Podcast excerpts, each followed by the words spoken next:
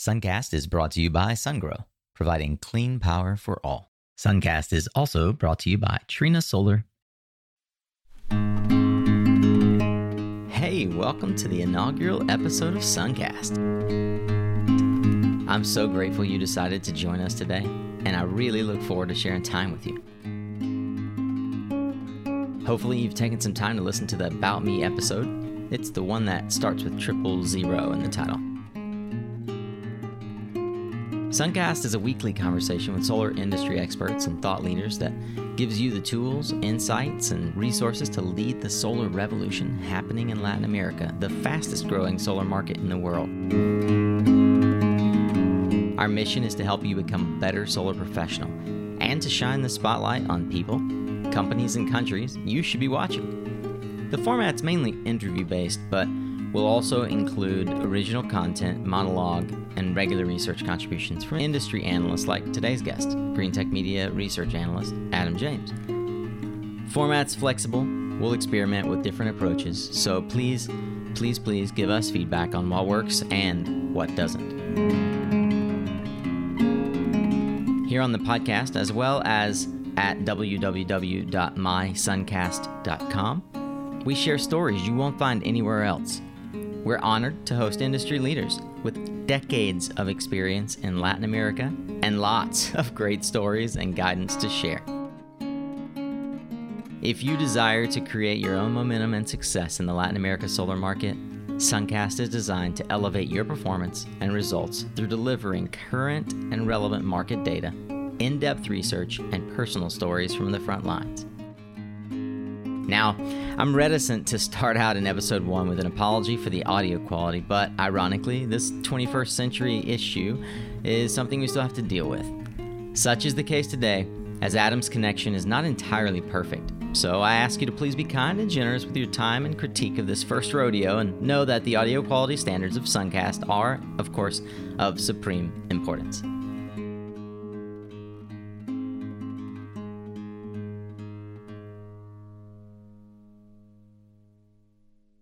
I'd also like to mention that this episode was recorded prior to actually naming the show Suncast. We mentioned several times Latin America Solar Update, which is catchy. I give Adam all the credit for that. And we'll actually be using it as a common thread through future episodes with Adam. Sorry for the confusion there. It is, in fact, called Suncast, not the Latin America Solar Update. With that, here we go. Let's dive into the first episode of Suncast with Adam James. And please do stick around to the end. You don't want to miss out a chance to win a gift card as part of our launch. Thank you so much for listening. Enjoy. Adam James, Senior Solar Analyst for Greentech Media Research, covers all the global downstream markets.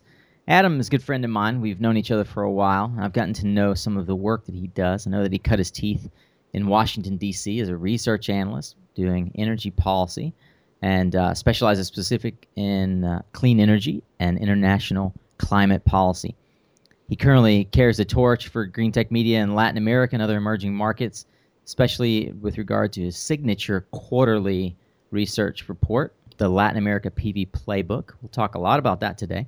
Adam also founded the Clean Energy Leadership Institute, a not for profit organization in Washington, D.C., devoted to providing young people with professional skills and an interdisciplinary community. Now, Adam does a bi weekly article on Greentech Media that, in and of itself, I wouldn't say is responsible for this podcast, but appropriately named the Latin America Solar Update uh, provides a conversation between he and his listeners to uh, understand what's going on in the market as he sees it. I'm happy to have him as a first guest on the show, and I hope he can become a regular contributor to my own LATAM Solar updates.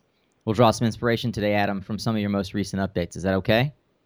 Yeah, definitely. And uh, thanks for having me here. I'm really excited to be on the inaugural episode. And I think that this and the broader initiative around Latin America solar coverage is really sorely needed. So thanks for all the work that you're doing here, Nico. Likewise, Adam. Thanks for providing such great content. All right, we're going to jump right in. Are you ready? Let's uh, look at some of the downstream markets that you cover. I know that LATAM is not the only thing that you are looking at, which means you're evaluating some other emerging markets. Can you tell me what excites you in particular about Latin America that you do not see in other emerging markets? Definitely. So I think let's just take first this by the numbers because I think there's a quantitative way and a qualitative way to look at this question. From a quantitative point of view, Latin America is just growing much faster than any other emerging markets. So if you set it next to the Middle East or Africa, for example, it's growing about twice as fast as either of those. Um, so that's the kind of, you know, just looking at the, the quantitative growth uh, in the market, um, it's much more exciting in that sense. But even putting that aside and kind of looking at like what is the quality of the markets, I think Latin America really has the advantage of being much more of a sure thing compared to the Middle East and Africa. Uh, a lot of growth in the Middle East in particular is premised upon the execution of some government policies uh, in Saudi Arabia, in you know Egypt, and Turkey uh, and what we've seen is that there are huge administrative challenges to pulling the trigger on those. Whereas in Latin America, uh, conversely, you have these tender processes that are being really well run by local governments. You have unsubsidized growth that's already occurring in a pretty broad based way. Um, so it's not that there aren't challenges in Latin America, there are challenges in every market, but I think Latin America overall is just a much safer bet than a lot of those other emerging markets are, uh, at least if you take a snapshot of them today. Um, and then the last point that I'll make is that it's just a lower barrier to entry to do business in Latin America compared to, again, especially the Middle East and Africa. Um, culturally, there's a lot more things you have to learn and understand in order to do business there. Latin America is kind of more familiar territory, especially for uh, companies that come from a European background. Um, we've seen Spanish companies that have been really successful in the region so far. And there's some shared uh, cultural links there that make it, I think, a little bit more of a low hanging fruit. Hmm. Let me see if I understand. So, comparing the markets like India, for example, or Southeast Asia can be we'll call them cultural fortresses, if you will, where it's very hard for uh, outside companies to break in. So you're saying it's not so difficult for quote unquote outside companies to break into the Latin American market as it might be in, in Africa or India, for example? Yeah, I think that's that's definitely true. I think it's a little bit easier. I mean, it's always difficult to break into an international market, but you want to find uh, a market that's the lowest hang fruit, and so Latin America kind of meets the criteria for that. Right, and, and not to be confused with not difficult at all. Obviously, uh, I mean, I was a Peace Corps volunteer in Latin America, and and share that uh, in my resume with a number of friends who were Peace Corps volunteers in Africa, and I can tell you that a lot of the conversations we have around the campfire are very similar in terms of the, the levels of corruption, uh, the levels of, of nepotism, and generally the way to do business, it, it, seems, in emerging markets is pretty broadly similar. I'll compare Africa and, and Latin America. Would you say that there are, you know, still digging into this first question, Latin America being a, a key contributing market, would you say there are some, perhaps some market forces that we don't see right now in uh, other developing markets that Latin America has in its favor besides being the little brother to the United States and perhaps Spain? Yeah, I mean, when you just look at the way that the energy market is set up, I think that the energy market in Latin America is much more uh, structurally kind of poised for expansion than the ones in the Middle East and Africa in Africa, just as an example, they are in a lot of cases rolling out their electricity infrastructure for the very first time, with the notable exception of places like South Africa. Right. Um, but in a lot of those places, I mean, one of the exciting things about them is all of the growth, but it's also in some ways it's starting from scratch, and that makes it a little bit more challenging um, because while you don't want to be fighting against incumbents, you also do rely on some kind of an infrastructure in place, especially from a regulatory standpoint, that you can piggyback off of in order to do development. And Middle East is kind of the same way. You know, they're for the first time really evaluating these questions of how do we expand our electricity infrastructure in a major way. Uh, and you know, and there are a lot of administrative challenges in doing that. Latin America, on the other hand, while there is a lot of growth uh, that we're expecting from that market, um, in some ways, they have a more mature uh, electricity market in many of the countries, particularly the ones where solar is the most uh, the kind of like the best positioned, like Mexico and Brazil and Chile. I mean, these are countries that already have a very robust regulatory system in place, and so solar. You know, there's a lot of other things to consider here, but just in terms of the regulatory environment that is stepping into, those markets are a lot more mature and ready for expansion than places in the Middle East or Africa. That, that has kind of cascading impacts, of course, too, because one of the big questions that you have to deal with as a solar developer is who is your off-taker and how creditworthy and how bankable is that off-taker. And so the regulatory issue is certainly important just from uh, knowing the rules of the road standpoint, but it's also important to get a feel for who is it that's actually consuming this power and how much can I kind of trust uh, that person to be paying their bills. And in places like India and Africa, I mean, a lot of those utilities are still really trying to tackle that question of having of being credit-worthy counterparties for power development, um, and that's why they're shift curve compared to the others. Adam, you mentioned expansion. I'd like to hear something that you talked a lot about in recent days. It's kind of the biggest news, perhaps, certainly in M and A for Latin America. But I'd like to hear your thoughts on the big news for now, and that is the SolarCity expansion into Mexico.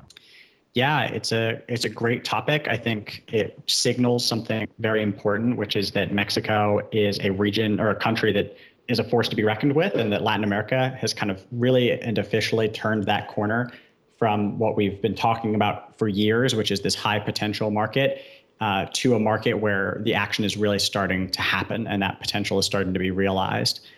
Uh, the SolarCity move makes a lot of sense for them. I mean, it's, you know, you can kind of think about the move in two ways. One is, you know, what are the internal forces that are pushing them out? And then second, what are the forces out there that are so attractive to them that make them go to Mexico? Internally, you know, uh, the company has the pressure of the potential decline on the ITC um, they're obviously looking for a way to diversify their portfolio. If you look at a lot of their contemporaries, uh, Sungevity and SunEdison, they're, they're all, most other of these other companies already have a presence in multiple markets. So I think that it was inevitable that SolarCity was going to go somewhere. Um, I think the fact that they went to Mexico first, though, tells you a few things about Mexico and where Mexico's at. First point I would make is that for SolarCity, uh, they wanted to expand into a market where they could ramp very, very quickly. And Mexico fits the bill for a few reasons there. You know, one, in the commercial and industrial space, the tariffs for uh, C&I are a lot more clean cut than tariffs for residential. So while there are some customers in residential who are very, very attractive, it's kind of a much more fragmented market and we can go into that later uh, into those tariffs and kind of what they mean. But in C&I, the tariffs are very simple and they're very attractive. Mm-hmm. Uh, number two, the market from a credit standpoint is very attractive for C&I because the businesses and small businesses are the ones who will have much more solid credit reports and credit ratings than residential customers. Uh, and three, the total market size overall is larger by itself than the residential market is by itself. So they have a much higher ceiling for expansion than if they'd moved first into residential.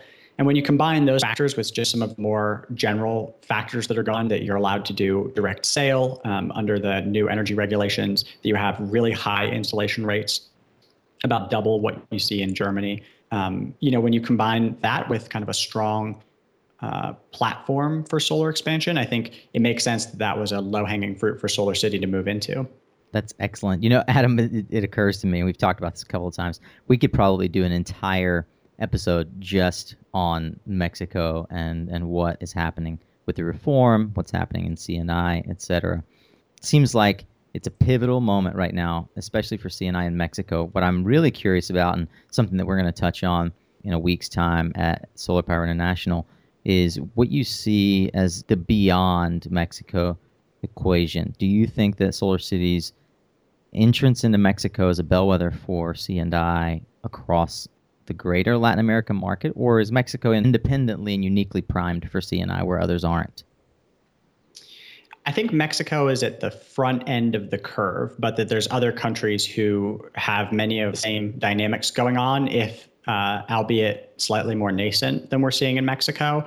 So in some ways, it's kind of like Mexico is leading the pack. Uh, but there are a bunch of other countries that I think will meet that same criteria. Most of Central America meets that the same criteria where they have subsidized residential customers, and that means a higher burden on their commercial and industrial customers. So those folks are paying higher tariffs. And again, like in Mexico, are also the more creditworthy of the kind of market segments that you would be looking at. Um, you know, Brazil, I think, has a, a pretty robust C&I market. I mean, they've got a lot more complicated issues around taxes and regulations that need to get uh, ref, kind of figured out before I think a company like SolarCity would move into that space. Um, and then there's some smaller markets as well. Um, you know, Colombia is still a little bit of a question mark, but I think that could have a lot of potential for this. And Uruguay already has a lot of movement in this space, although it's a relatively small market. So I think Mexico is kind of the most attractive of the C&I markets, um, but it's followed closely by Brazil. in terms of total size, and then followed closely by Central America in terms of kind of net attractiveness, I believe. That's very interesting. Yeah. So Latin America is bookended, of course, by Mexico and Brazil. We've been, as long as I've known you and as long as I've been in Latin American market, Brazil and Mexico and Chile are the cornerstones. So it seems like uh, a lot of the predictions coming true. I think we could talk a lot about predictions for the utility market, not necessarily coming to fruition yet. But one of the interesting things that no one ever would have predicted uh, that has come to fruition is this uh, is the crazy boom that we experienced this year in the now second largest market in Latin America, Honduras. Do you think there's a fundamental mechanism at play in Honduras driving the nearly 600 megawatts of deployment this year? Well, you know, the, the government, through the government owned utility, um, did a lot of direct procurement and signed a lot of contracts uh, at a pretty lucrative rate. And I think that was the initial starter. And then there was a bonus payment that was on added on top of that for the first 300 megawatts to connect by August. So that created not only a price uh, incentive, but also a time incentive to complete those projects quickly.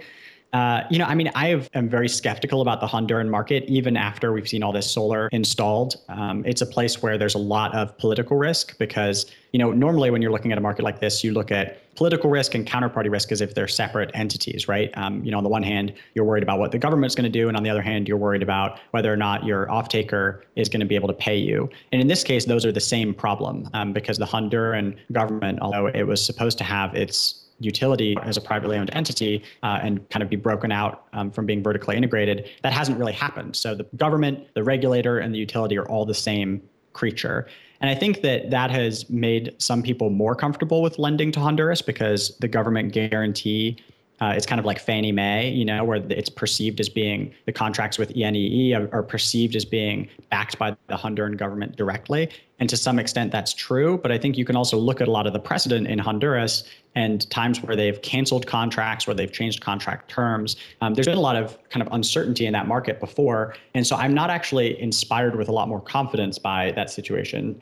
Uh, so I think just you know the fact that they've deployed a lot of solar very quickly is good from a installed capacity procurement and to the bonus payment that they're offering. But I also think that a lot of uh, companies, particularly financiers, are underestimating the amount of risk in that market. And you know developers and other folks who are building those projects and then selling them don't necessarily have to take that same long view. And so um, so that's kind of created a situation that is, in my mind, a little bit tenuous, actually. And lastly, we don't really expect Honduras to continue to be a very large market moving forward. We do expect a lot of distributed generation, but I think uh, there's a relatively low horizon for utility scale projects from this point on. Interesting. Adam, one of the things that makes it really interesting for me evaluating as a developer the Honduras market is a mechanism that I would kill to have in Panama, for example, and that's capacity payments.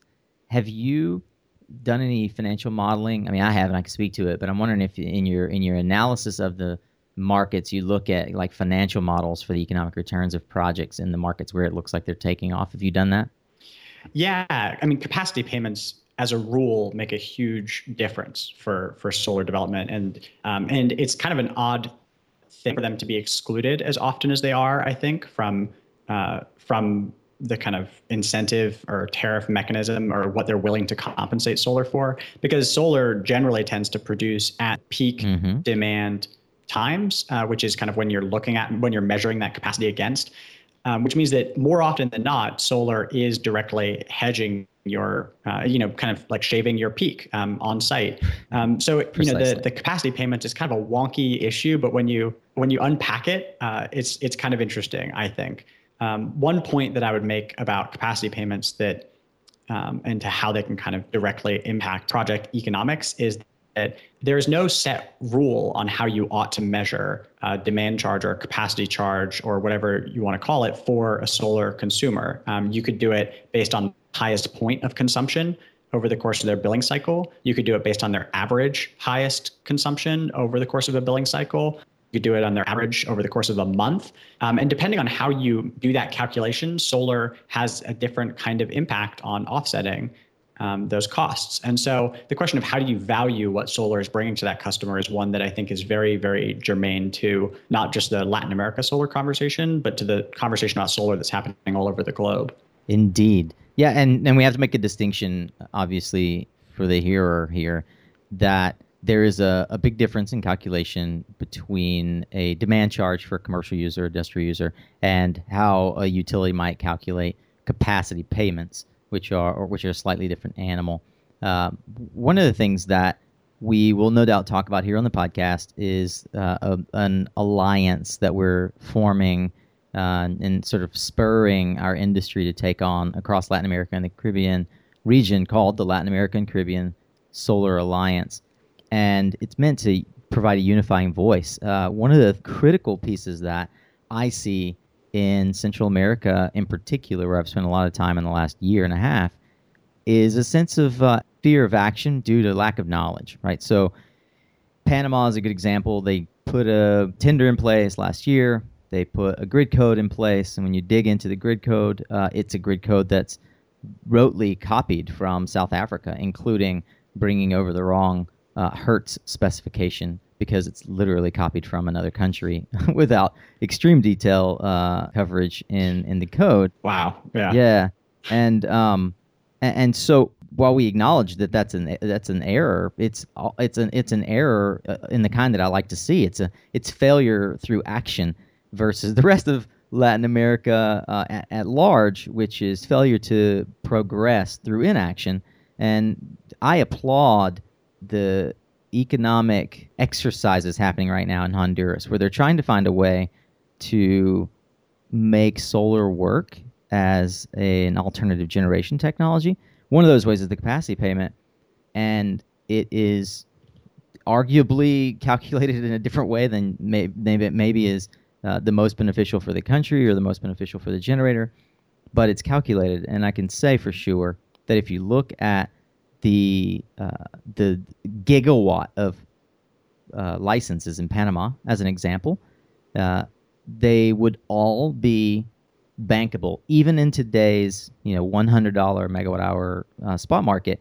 If Panama would rightly ascribe capacity as a value that you can quantify and, and put a dollar on in in their calculation of what solar is worth to them, especially in the drought seasons.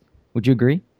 Yeah, I think I agree in part, and then and then take it back a step as well to kind of about how we should think about capacity payments. Because on the one hand, I think it's important to note that the smaller the country and the smaller the the grid that you're trying to deal with, the less of a capacity value solar is going to be able to provide. And so places like Honduras and Panama, I mean, that's one of the big challenges that they have to deal with is, is how do you think about the firm capacity that you're getting from this resource? Because you have to, I think it's fair to give it something, um, but you can't give it the same amount of credit that you would give to a coal plant or gas plant because of their production cycles. But one interesting thing, uh, and this pertains to SIEPAC, which is the regional interconnection for transmission um, that has such potential, I think, to open up the market is that if you were able to buy and sell renewable power on that in a in a truly open way, if if SIEPAC like an ISO or an RTO does in the United States, you would be able to justify a much higher capacity payment for each of those solar generators. And the reason is, is because the larger the geographic area that you're dealing with, the more likely it is that solar will be producing at a given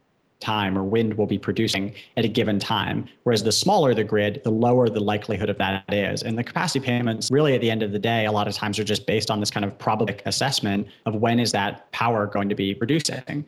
Um, and just to like kind of explain that out in a little bit more depth, I mean, if you only had one solar plant in all of America, and a cloud moved over that solar plant, all of a sudden, game over, right? Like no more solar power. That would knock a few points off the amount of firm capacity you can expect from that plant on a given year.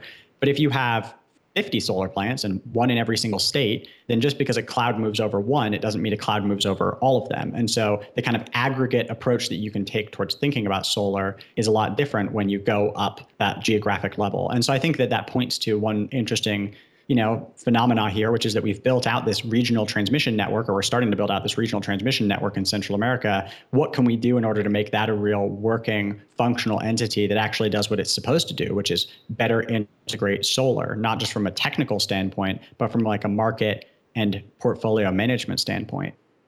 That is extremely interesting, and it's a question that is um, that is going to take more than a few years for Central America to work out, uh, unfortunately, right now. But again, as I, as I mentioned, and something that we're all uh, as active participants in the market aware of, we need more uh, of a unified voice. We need to be able to take the lessons learned from the UK, perhaps, uh, Hawaii, certainly as an island nation, uh, in terms of these integration challenges and apply them to Central America. So I would go a step further and say that Latin America is pioneering some things that hopefully we'll see replicated elsewhere in the world. So, taking Chile as an example, their auction process that they've put in place that has different talks uh, that have you know created this focus on who can reliably deliver power when in some ways that's a really innovative and market leading approach towards thinking about resource development. And you know with brazil doing their solar only auctions their kind of technology specific auctions i think what we're starting to see is that in some ways latin america is thinking about power development in a more mature way than a lot of other markets are today. Um, Europe is being pushed into that position because of the amount of deployment that they currently have, and they're they're having to deal with that question in some ways, kind of with a gun to their head. You know, the like the burning platform approach. Whereas Latin America is looking at it in a more aspirational way, right? It's not the burning platform; it's the the bright vision. You know, the the great hope. Um, and so I think that that's something that is a real positive about the region. And one thing that makes to refer to your very first question, Latin America is so exciting is that these un, these markets are entirely unsubsidized. And what we're going to see in Latin America today is what we're going to see in the, the globe, you know, in 5, 10, 15 years. So that's what, you know, Latin America in some ways is leading the market in that way. Indeed. Well, Adam, um, I think that you and I, as we often do, could probably talk for an hour or more here. Um, gonna have to bring you back for a part two and have another uh, another chat, a fireside chat with Adam James.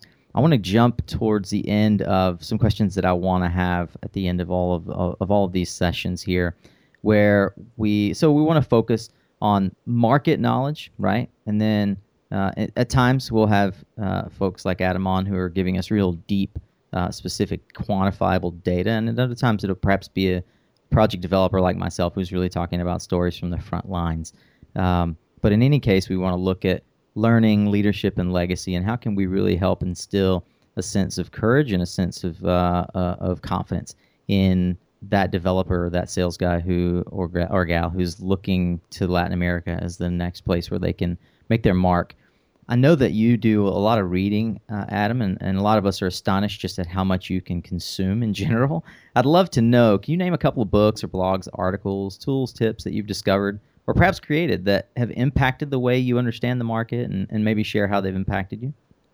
Sure. The two things that come to mind uh, one is that I can kind of save everybody else some trouble here. I do, as you mentioned at the top, a Latin America solar update every two weeks where I run through all the major stories. And I think put together that newsletter has really helped me in, in understanding where the market is today. There's not a, a week that goes by when I'm working on that when I, I don't have to cut out about 70% of the things that I find, which has really been a great indication of how rapidly things are moving. And one thing that I've tried to discipline myself into doing with that is looking for one story that nobody else is really talking about. Uh, and I think that when you start looking for those kinds of things in Latin America, what you find is that there's kind of even more action than you suspect because a lot of times mainstream the mainstream solar media coverage of Latin America right now all kind of gravitates towards the major stories about the major markets. But sometimes if you dig a little deeper, you find that there's some really really interesting things happening uh, in individual countries. So that's one thing that I would point to um, and encourage everybody to sign up for on the on my TinyLetter site. The other one is to really take a look at the outlooks that are coming out, not necessarily from the energy industries, but from different utilities and regulators about the capacity retirements and the capacity additions that they see in the pipeline over the next few years. I think one thing that is really helpful for really understanding the context in different markets is getting a handle on at, at, a, at a nodal level, substation by substation, getting a sense of where are the retirements and where are the additions necessary from a capacity standpoint. Um, because I think there's a lot of opportunities for PV development at specific places uh, that you might miss if you just look at the market in average. You know, um, there might be some markets where they only need 100 megawatts, and so you don't look there because you only look at the one that has two gigawatt demand. But then when you open up these files and you take, you see that that market with that needs two gigawatts already has four gigawatts in the pipeline, and it's way oversubscribed. Whereas that market that only needs 100 megawatts has almost nobody operating there. And we've seen a few markets kind of sneak in that way, right? Um, Bolivia, Venezuela are really good examples of that, um, where there's multi-million dollar opportunities that sometimes get overlooked. So those are the two things that I would I would encourage people to take a look at. The first one is the the TinyLetter news roundup that I do, and then the second one is to take a look at the outlooks from the regulators and from the utilities on uh, on grid requirements and kind of what they need from a capacity standpoint and where. Boy, I hope that no one fell off their chair right now with the wallop of insight and wisdom that Adam just delivered. I mean, that is just golden. If you guys aren't listening, then you need to go back and, and listen to the last two and a half minutes because it was worth sitting in on the first ever Latin America Solar Update. Hey, Adam, I think that you're doing great work, and I'm curious when you look out over the trajectory of your career, 100 years from now, what do you hope to be remembered for? Well, I would like to uh, have been at the forefront of what's the largest global solar market in 100 years. Um, I hope that things are still humming in Latin America, and it's going to be really interesting, I think, to be looked back on as one of the folks who was on the ground floor there. Uh, maybe bigger picture than that. I mean, I have other areas that I'm really interested in. Uh, as you mentioned at the top, the, the, Clean Energy Leadership Institute, you know, a nonprofit that we have in, in Washington, D.C., training young people. One of the big goals there is that the folks who are going through the program today uh, are developing relationships that, that, in 10, 15 years, when they're in a position where they're making decisions, are going to positively impact the trajectory uh, of the world from a standpoint of enacting policies to deal with climate. Um, and so, uh, whether I'm remembered for that or not, uh, either way is fine with me as long as some of that stuff actually gets done. Uh, I hope that's a, a positive impact that I've had on things moving forward. Amazing. That's inspiring right there, Adam James. Hey, I'm gonna. Uh, I want to wrap up at the end of, of each segment with uh, what I call hot or not, and then we'll roll into the wrap up and, the, and a bold prediction. So I'm gonna call out six, possibly seven. Haven't counted them. Markets, and you'll have 10 seconds or less to explain the reason for your answer, hot or not. Starting with your bold prediction of an untapped market in your latest solar update, Argentina. All right, I'm going to say hot, but I'm going to say hot with a caveat, which is that it is hot for Argentinians, not so much hot for anybody else. All right. Good. Thank you. El Salvador. El Salvador, I'm going to say lukewarm. Uh, I know that's not really one of my options, but they're still lukewarm. They are in the process of determining some of their grid regulations, which could really accelerate the market once they're up and running. But uh, they've been about to pass those grid regulations for something like two years. So I'm going to put that in the lukewarm category because it is not quite hot, not quite not. All right. And in my game, it's either hot or it's not. So El Salvador, not. Panama. I'm going to say not, actually, perhaps somewhat controversially. Uh, on the utility scale side, the disaster that was their tender process um, and the amount of risk that is going on in project development have really stalled things out on the utility scale side. And on the distributed generation side, things should, by all accounts, be moving in a positive direction. They have a good policy landscape set up, some some pretty solid tax incentives, but it just has been incredibly difficult to get off-takers to sign long-term contracts. And so the market is moving, but it's not moving nearly as quickly as we would have hoped for it to. So there's some action there, but not enough to rise to the level of being a really truly hot market for me. Oh, all right. And that was 20 seconds for a not.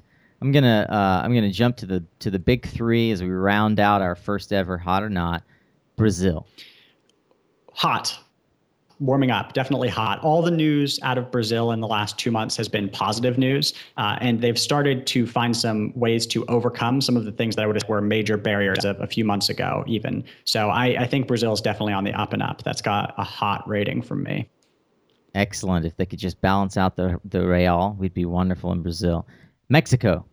Mexico hot. Uh, as of today, they've passed the new energy reform regulations. So we'll start to see some of the projects that have been in the pipeline moving forward with a little bit more certainty. And the distributed generation market has been growing quarter over quarter uh, at a pretty incredible pace, even though there's a lot of headwinds. So I think as soon as, uh, like Brazil, as soon as those things, some of those macro issues calm down, uh, we should see the market take off. Um, and we expect it to lead the entire region out to 2020. Excellent. And rounding it out, Chile the largest market in Latin America by pipeline? I'm going to give it hot for 2015 and then a cooling down after that point. So we're expecting it once again to be over a gigawatt, uh, you know, or once again to be over half the market this year at over a gigawatt. Um, but after that, to be somewhere in the neighborhood of four to 600 megawatts per year, which of course is a lot, but not by previous standards, um, out to 2020 as they shift more to an auction based process for power procurement. Good, good deal. Thank you so much, Adam. Hey, uh, as we wrap up, I want to ask, uh, give you an opportunity. First of all, I want to thank you uh, for your time. Uh, I know that you're busy with a lot of stuff, both personally and professionally, with Greentech Media Research. What's on the horizon for you? What are you working on next? How, how what's getting you excited? How can others engage with you? And while you're at it, go ahead and plug uh, your Twitter and some other and any of the other ways that people can reach you. Sure. So right now, I'm, I'm working on our Latin America Solar Essentials report, which is kind of a compendium of information about the Latin America region, which I think will be a very useful tool for people who are doing work in Latin America and want to know tariffs and policies and taxes and all those things in order to craft a market entry strategy or just as a reference if you're working in the region. Um, so that's what I'm working on now. I think the thing that I'm the most excited about is that GTM is doing our first international conference in Mexico City on January 27th and 28th. Uh, it's going to be called Solar Summit Mexico, and we have a really fantastic roster of people lined up. We'll have our first announcement of speakers coming up very soon. Uh, and so that's something I'm very, very excited about. I think it's striking while the iron's hot, and the Mexican market is a really great place for us to start elevating some of those companies who are doing really good work and bringing international companies to the table. Uh, some of the ways that you can get in touch with me, um, of course, I'm on Twitter, so at Adam underscore S underscore James, tweeting about all sorts of fun things with regards to electricity markets and tariff structures, which I know many of the listeners here will be falling off of their seats uh, to get updates on on a regular basis. And I do a lot on Latin America. You can join my newsletter uh, at tinyletter.com slash Adam James. Uh, and you can sign up for that or take a look at the archives there. Uh, so email me at james at gtmresearch.com. I try my best to be as responsive as possible, and I love talking to folks. Uh, you know, no matter how big or small your company is, about what work you're doing and what is exciting you about the solar market today. Um, so I think those are the big points for me. And um, and as Nico mentioned at the top, the thing that I work on every quarter is the Latin America PV Playbook. So you can see that at latampvplaybook.com. No shortage of ways to find Mr. Adam James, or as I like to refer to him, James. He is charging in the Latin American market. He's blazing his own path, literally doing what no one really has done before him. And uh, that's commendable. Adam, let's end today with a bold prediction. This is something I want to institute at the end of the podcast every time. Now, what one thing do you see happening in the market that perhaps nobody else is tracking, Adam? So, what is your crystal ball telling you about what's going to happen 2015 or maybe 2016 in the Latin American market? Well, uh, if we can go back to my crystal ball from last year, I would say that SolarCity is going to enter the Mexican market. But unfortunately, uh, that has now already happened. So hopefully, I haven't used up all of my predictive powers on that one. Um, but if you want, uh, go back and read my article from last August about um, that kind of coming to pass. I think, as far as looking forward, the main big prediction that I would make is that we're going to see a tremendous amount of consolidation in the Mexican residential PV market over the next 12 months. Um, and that by this time next year, we will have a unequivocal national leader in residential PV in the Mexican solar sector. All right, you heard it here first, folks this time next year, September, going into SPI, there will be an unequivocal residential solar leader in the Mexico market. That's Adam James' bold prediction here on the Latin America Solar Update. Really appreciate you guys joining for this, the first episode. Hope that you'll join for many more. Adam, thanks for being on the show. Thanks so much for having me.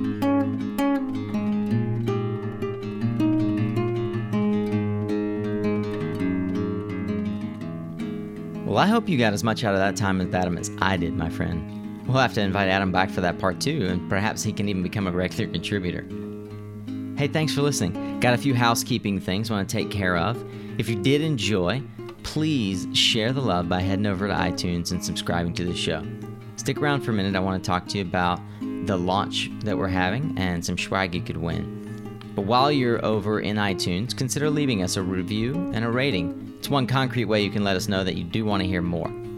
Also, you can always find this and other episodes on www.mysuncast.com. In fact, if you do all those things, you can get entered for a chance to win a $100 gift card to the online retailer of your choice.